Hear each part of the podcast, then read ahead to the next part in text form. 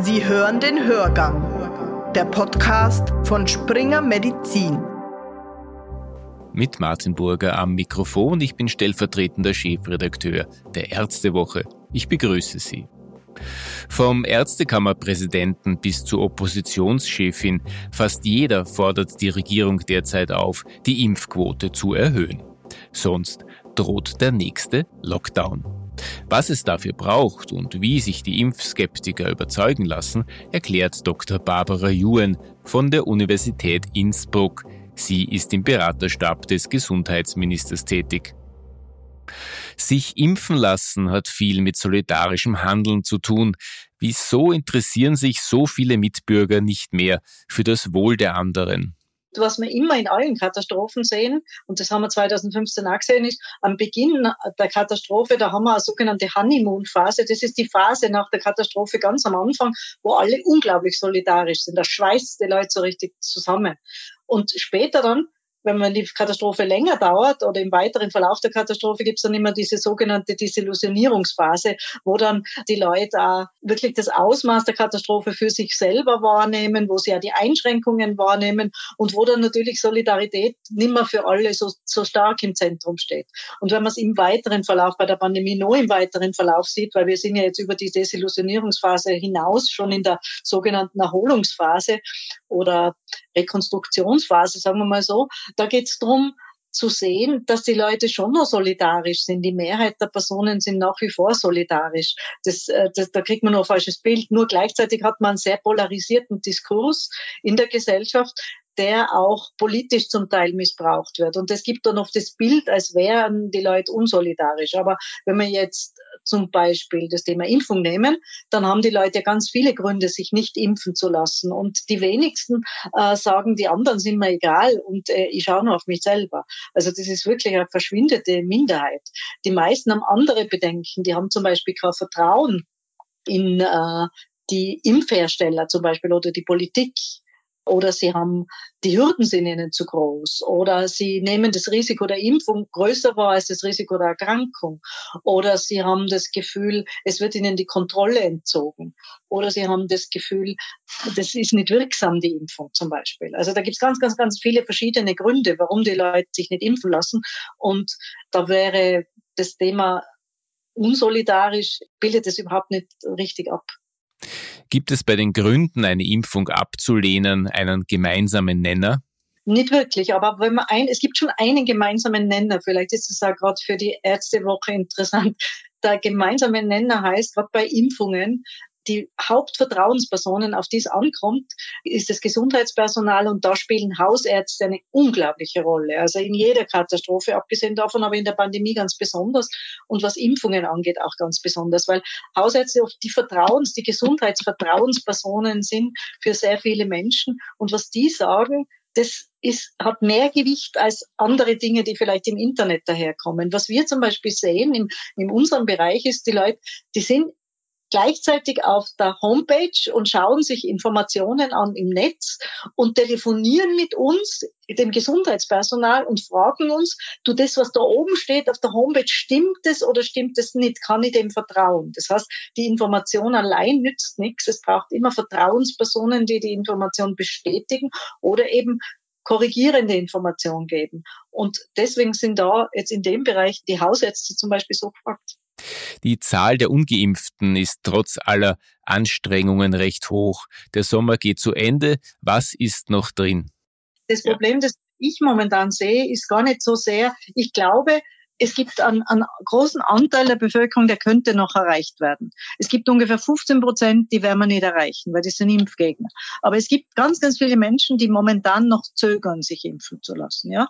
Und die kann man erreichen durch vertrauensbildende Maßnahmen, das heißt Vertrauenspersonen aus ihren Communities, die man, die man ansprechen müsste oder die man als Vorbilder aktivieren muss. Die kann man erreichen durch die bessere Involvierung von Hausärzten und Ärzten Gesundheitspersonal in, insgesamt in die Informationskampagne. Die kann man erreichen durch sehr niederschwellige Angebote nach wie vor. Also vor der Moschee impfen, im Supermarkt impfen oder vor dem Supermarkt, in den Betrieben, in den Schulen, in den Universitäten, so nah hingehen wie möglich. Die kann man auch erreichen, indem man immer mehr auch betont, die Freiheit des Einzelnen endet genau dort, wo die Freiheit des anderen beginnt. Also mit Kant argumentiert und und eben zunehmend auch deutlich macht, dass es eine gemeinsame Verantwortung ist, sich impfen zu lassen und was es auch bewirkt. Die Leute brauchen auch Informationen darüber, was die Impfung wirkt. Wie viele Leute liegen jetzt wirklich äh, auf Intensiv, die doppelt geimpft sind? Wie viele Personen ungeimpft, wie viele Personen geimpft kommen ins Krankenhaus? Die Informationen sind wichtig. Wie wirkt die Impfung? Und ein Problem, das wir jetzt aber momentan haben, ist, ich glaube, diese Bevölkerungsgruppe, die muss man nach wie vor versuchen zu gewinnen und zu erreichen durch gemeinsame Kommunikationsanstrengungen. Und dann haben wir aber eine Gruppe, die kann nicht geimpft werden. Und das ist ein großes Problem. Und das sind die unter Zwölfjährigen. Und ich ja. glaube, da braucht man eine gemeinsame Strategie. Wie schützen wir die Kinder unter zwölf? Ein guter Punkt. Wie machen wir das? Wir müssen Schulen und Kindergärten einmal anschauen. In Schulen und Kindergärten, da geht es darum, zum einen gute Sicherheitskonzepte zu haben, da haben wir Testen, da haben wir Lüften, da haben wir vor allem aber auch geimpfte Pädagoginnen und geimpfte Eltern. Das heißt, auch da mit dieser Kampagne muss man schauen, dass man zunehmend auch die Eltern gut erreicht und dass man gute Informationen gibt. Da muss man auch die Kinderärzte zum Beispiel gut einbinden, weil es ja perspektivisch dann irgendwann auch einmal eine Impfung für Kinder unter zwölf geben wird. Und da wird sehr viel darauf ankommen, wie man die Eltern informiert über diese Impfung, um die Eltern da auch wirklich mit ins Boot zu holen. Also ich glaube, da gibt's auf der Ebene Kommunikation, auf der Ebene versuchen, die Leute zu erreichen, auf der Ebene direkt in die Communities gehen, gibt's noch ganz viele Möglichkeiten. Peter Filzmeier hat vor kurzem gemeint, die Impfkampagne der Regierung müsste sich nun an die FPÖ-Wähler richten. Hat er recht? Das wäre ähm. Möglichkeit, wobei das nicht, man muss ein bisschen aufpassen, sie ist nicht die einzige Gruppe, die momentan sich noch nicht impfen lässt. Wir haben auch noch die Zögerer.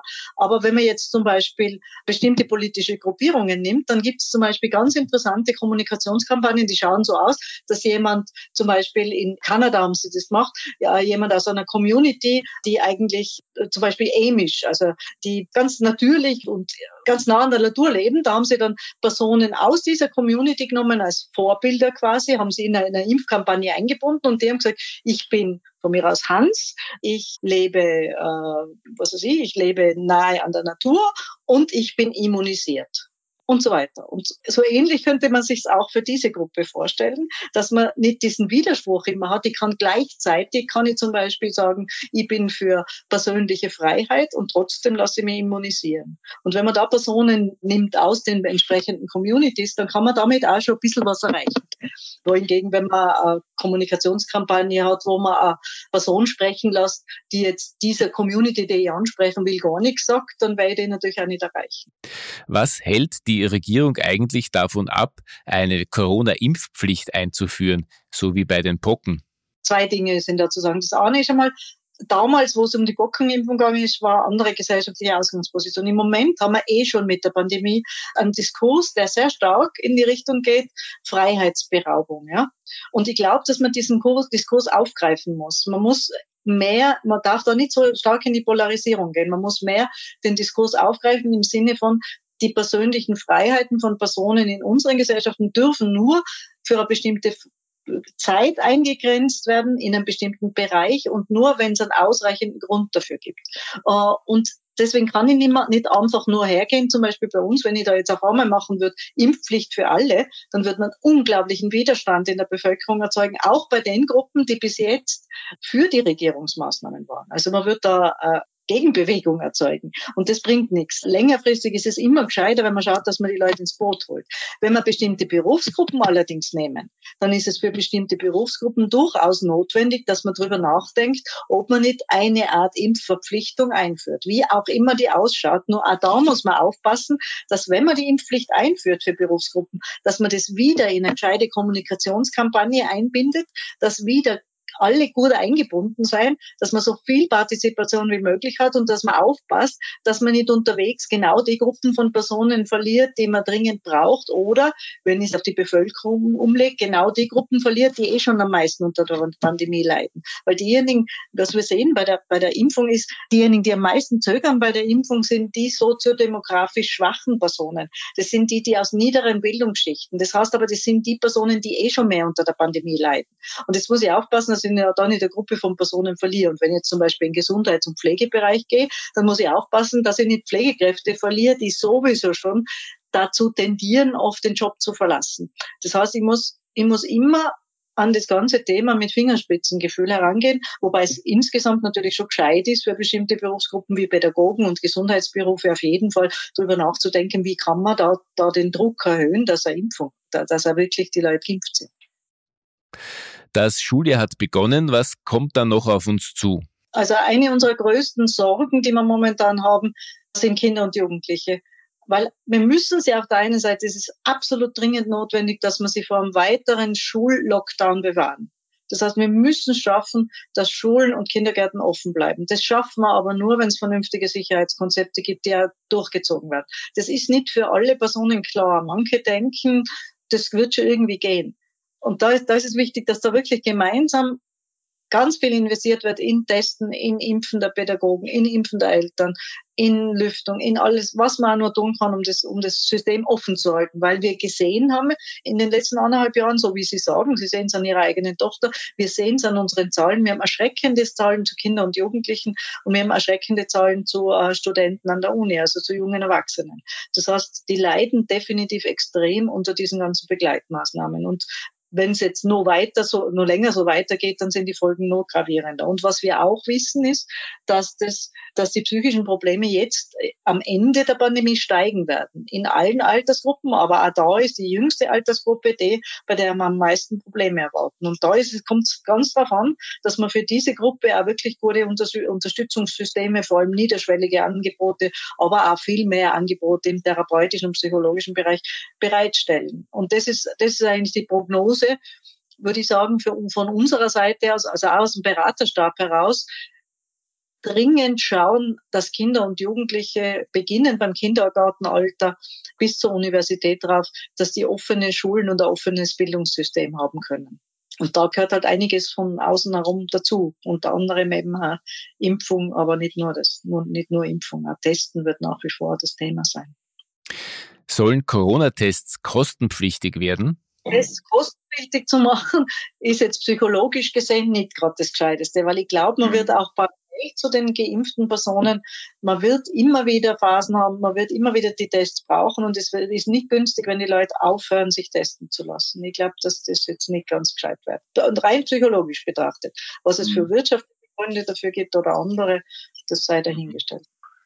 Was machen die Pandemie und der erzwungene Rückzug in die eigenen vier Wände mit uns? Das ist ganz stark altersgruppenspezifisch. Was wir bei unseren Daten auch sehen, ist, dass die Jungen, die Jüngeren, die fühlen sich ganz schnell einsam, wenn sie wenig Leute sehen können. Die haben wirklich das Gefühl der Einsamkeit, also die wünschen sich mehr Kontakt. Während man bei den Älteren oft feststellen, die sind zwar allein, aber sie fühlen sich nicht einsam. Das heißt, die haben viel mehr Potenzial zum Alleinsein. Das heißt aber nicht, dass es ihnen längerfristig gut tut. Schullockdowns auf jeden Fall vermeiden und weiterhin gratis testen. Sie hörten ein Gespräch mit der Psychologin Dr. Barbara Yuen. Das war Ausgabe 71 des Hörgangs. Bis nächste Woche.